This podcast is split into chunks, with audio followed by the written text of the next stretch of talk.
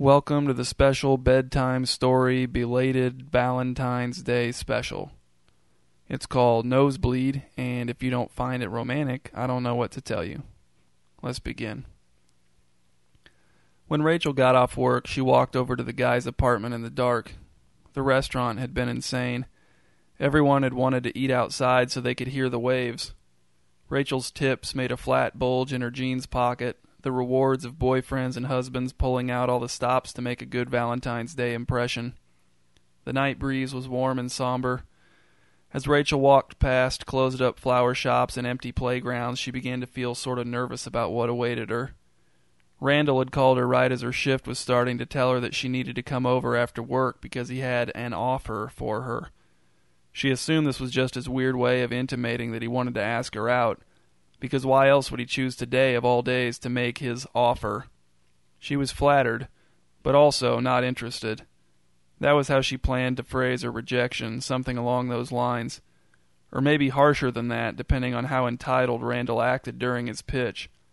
Rachel was tired, her feet were sore, her work shirt smelled like fish batter, her face felt stretched out and oily, and she wanted to go home and fall asleep two paragraphs into a book of essays she was reading about famous liars. When she got to the guy's building, she buzzed three times before Joel's voice came through the call box. Who's there? It's Rachel. Randall told me to come over. There was a long pause. Rachel watched a turtle cross the sidewalk. It was even slower than she would have expected. Then Joel's voice returned. Randall can't talk to you, Rachel. Bobby says you should go home. The idea that she would be turned away because Randall had gotten cold feet at the last minute made Rachel angry. Now that she was here, she intended to get this rejection over with so she could get this night over with. Just buzz me up, Joel. I walked all the way here from work. The front door buzzed, the lock clicked, and Rachel entered the building. She climbed the steps to the guy's third floor apartment and knocked twice. There was no immediate answer, and she was about to start trying to kick the door in when Joel opened it. His reliable gray sweatpants and gray hoodie combination was spattered with blood. What, asked Rachel, happened to you? Joel looked down at himself, his round face bunching at the edges. Oh, he said, this is Randall's blood. He looked back up at Rachel and said, Bobby says you can only come in if you're going to help. If you're going to freak out, he says to just go home. Rachel rolled her eyes and stepped past Joel into the apartment. There was no one in the living room, but there were spatters of blood on the couch, a big splotch of blood on the carpet, and bloody footprints from three different pairs of shoes heading in several different directions. What is going on? asked Rachel. Where's Randall? He's in the bathroom, said Joel. He has a nosebleed. Rachel made a skeptical sound with her lips and followed a pronounced set of red footprints into the kitchen. Joel came behind her, hands in his pockets. There were dried drops of blood on the counter, all over the floor, and smeared on the handles of some of the cabinets in the refrigerator. The garbage can in the corner was overflowing with blood soaked tissues and paper towels. In the sink there were two cooking pots and three drinking glasses filled to the brim with something thick and dark. Rachel pointed at the sink and said, Joel, I don't even know where to start. What is this? Bobby came into the kitchen and got an open two liter of pop from the refrigerator. That's Randall's blood, he said. Bobby was shirtless, and his bare chest and stomach were smeared with blood. It looked to Rachel as if he'd been performing amateur emergency surgery. When we realized how much he was losing, said Bobby, we started collecting it in case it needs to go back into him. Bobby took a long drink from the two liter and put it back into the fridge without screwing the cap back on. Then he opened one of the cabinets over the sink and pulled out a stew pot. The thick, metallic smell of the blood, combining with the fish batter smell on her shirt, was making Rachel queasy. She put one hand on her forehead and looked at the containers of blood in the sink. That's so much blood, she said. There's no way this is okay. She turned and walked out of the kitchen and down the hall to the bathroom. The door was open, and inside, the tile floor, the sink, the toilet, and the mirror were all smeared with blood. The shower curtain was pulled back, and Randall stood in the tub, stripped down to his boxer shorts, and holding a half filled one gallon plastic ice cream bucket up under his face as a steady trickle of vivid red flowed out of his nose and off of his upper lip. His bare skin was zigzagged with trails of blood, speckled with blotches of it. Two more buckets and another cooking pot full of blood rested on the blood slick floor of the tub next to his blood spattered feet. Hey, Rachel, he said. Don't look so scared. I'm glad you're here. How are you even awake? asked Rachel, shuddering. Does the human body even contain this much blood? Bobby came back into the bathroom with the stew pot, crowding Rachel out of the way and standing next to the tub, ready to hand Randall the pot once the bucket was filled. We don't think it does, said Bobby, but Randall dripped blood on the computer keyboard while we were looking it up and it stopped working. We have to take him to the hospital, said Rachel. No, whined Randall. It's got to stop soon. They always do eventually. Bobby looked at Rachel and said, He's been saying that for hours. Rachel composed her features into a very serious expression and said, Randall, you have to go to the hospital. You can't lose any more blood. Do this for me. She felt guilty about the last part, but she told herself it was for a good cause. Randall sighed. The sigh gurgled in his throat like a backed up sink. He said, All right, but we have to take the blood with us. Bobby nodded. That's what I've been saying. He needs to get all this blood back in his body, especially at the rate he's losing it.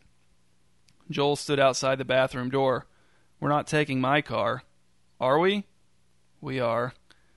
It took Rachel, Joel, and Bobby close to half an hour to get Randall into clothes, pour the blood that had been collected in the drinking glasses into another pot, find lids for as many pots and plastic buckets as possible, saran wrap the top of the bucket that didn't have a lid, and carry it all down to Joel's dented four door family car his parents had given him for keeping his job at the hardware store for one year.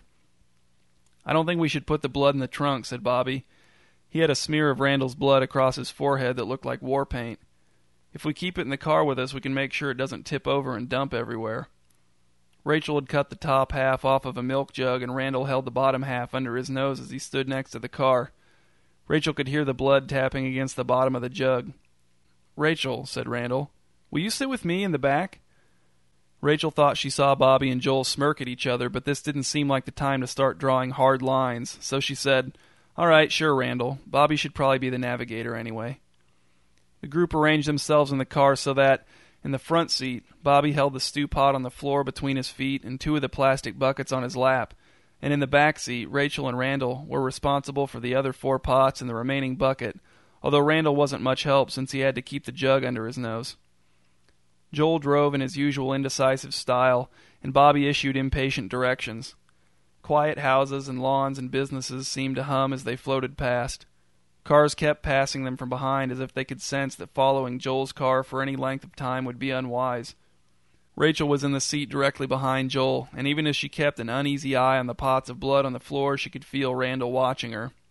Thanks for helping, he finally said. You're really cool, Rachel. Really cool. Yeah, well, said Rachel. She flashed Randall a quick smile and then said, Joel, can you drive more smoothly or something? The blood's sloshing around, and I'm afraid it might leak out around these lids. Bobby looked into the back seat and said, Actually, he can't drive smoother.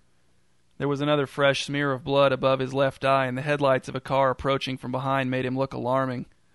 Rachel could feel Randall fumbling for her hand on the seat, and she resisted for a moment, keeping her fingers curled shut. But then she thought, What difference does it make now? and she opened her hand and let Randall intertwine his fingers with hers. She looked over at him and gave him another weak smile. He grinned back from behind his jug, which was now over a quarter full. Joel, said Bobby. Joel, get in the turn lane. You're going to miss the exit.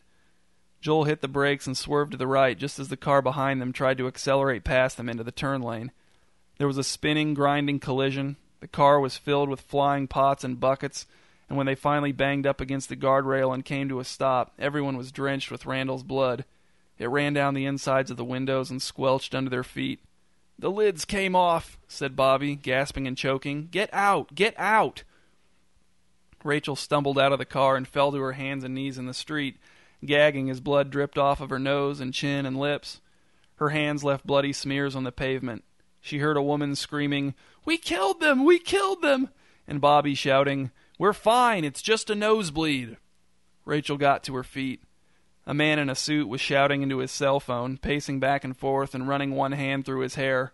Hurry, he shouted. I don't know. I don't know. There's blood everywhere. Joel, a red horror from head to toe, examined the smashed up back end of his car, caressing it mournfully, leaving a red streak across the crumpled bumper. Randall was sitting on the road with his back up against the guardrail and his eyes closed.